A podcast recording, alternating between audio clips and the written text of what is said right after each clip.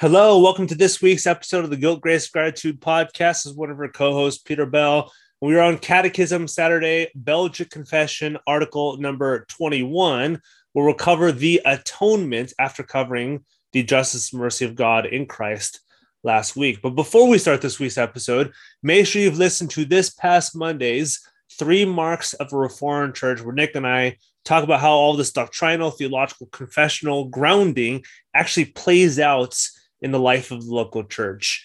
And then this past Thursday's book club episode on the Word of the Cross, published by Eerdmans, authored by Dr. Jonathan Linebaugh, who will then be, or who will soon to be, the Beeson Divinity School professor in Anglican Studies and coordinate their MDiv curriculum. So let's get started. Article number 21 on the atonement.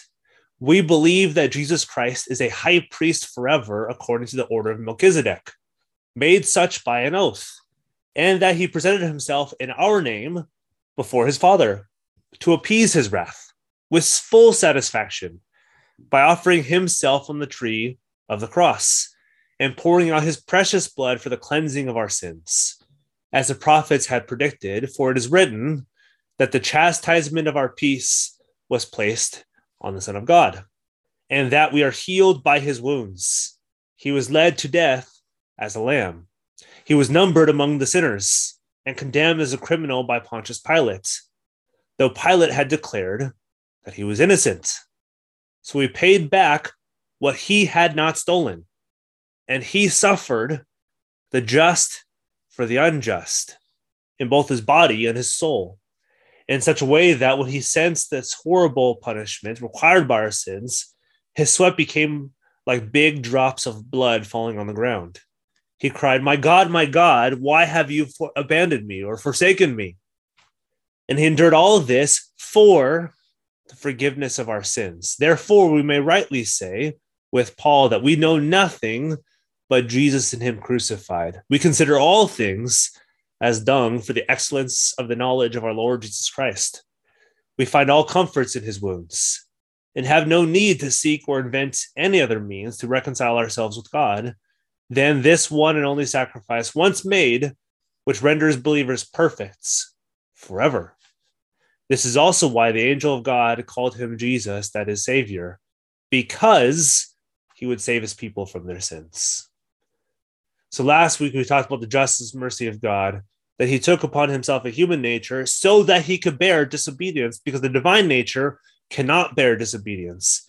That parallel where he was given justice, which is our condemnation, so that he could pour goodness and mercy on us and raise us to life by his justification. He goes further into this, beginning with a little section reminiscent of Hebrews 5 and Hebrews 7 with the order of Melchizedek. He has to be a priest. But notice he's not a priest in the order of the Levites nor the Aaronites. He's not a human priest, but he is a divine priest, come in human form, come in human flesh, come taking on a human nature. And he does not offer sacrifices outside of himself, but he offers himself on the cross. Does not pour out animals' blood, he pours out his blood. And all of this being predicted. And the string of these predictions talking about chastisement of our peace. We are healed by his wounds, led to death as a lamb, numbered among sinners. He was accounted as a sinner, though he himself, in and of himself, was not a sinner. He he had paid back what he had not stolen.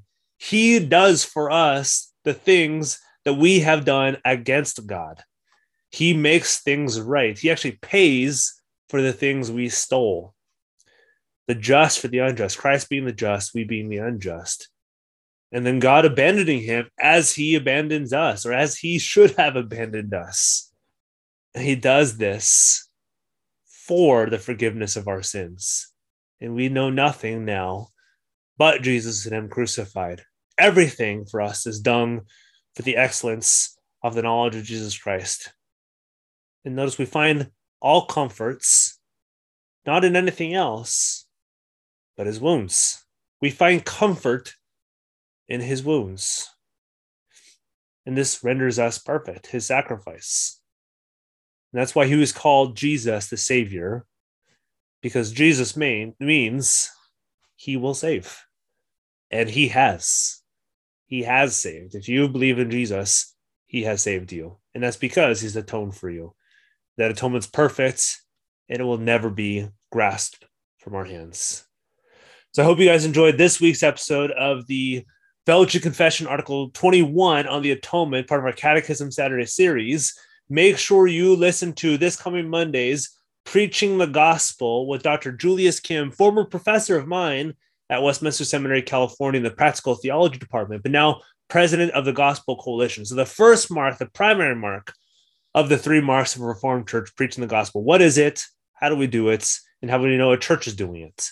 And this coming Thursday, a concise guide to the life of Muhammad through Baker Academic. We're going to have Ayman Ibrahim, who knows a lot about the Muslim faith, who reads Arabic, so we can read the Quran. So he's going to talk to us about how we as Christians understand the Quran better so that we can talk to our Muslim brothers, sisters, or neighbors, whoever they may be. So I hope you guys enjoyed this episode and make sure if you guys are looking for a Reformed Church in the Orange County area, please contact us at santaanareformed at gmail.com. We have a few more meetings of Bible studies at 2 p.m. on Sundays. If you guys want to figure out the location, please email me. We'll be praying for our future building where we have informal worship. If you guys want to know what that is, go to our Twitter at Santa Ana URC, where informal worship is explained and what that points us towards. So I hope you guys enjoyed this week's episode, and we will see you next week.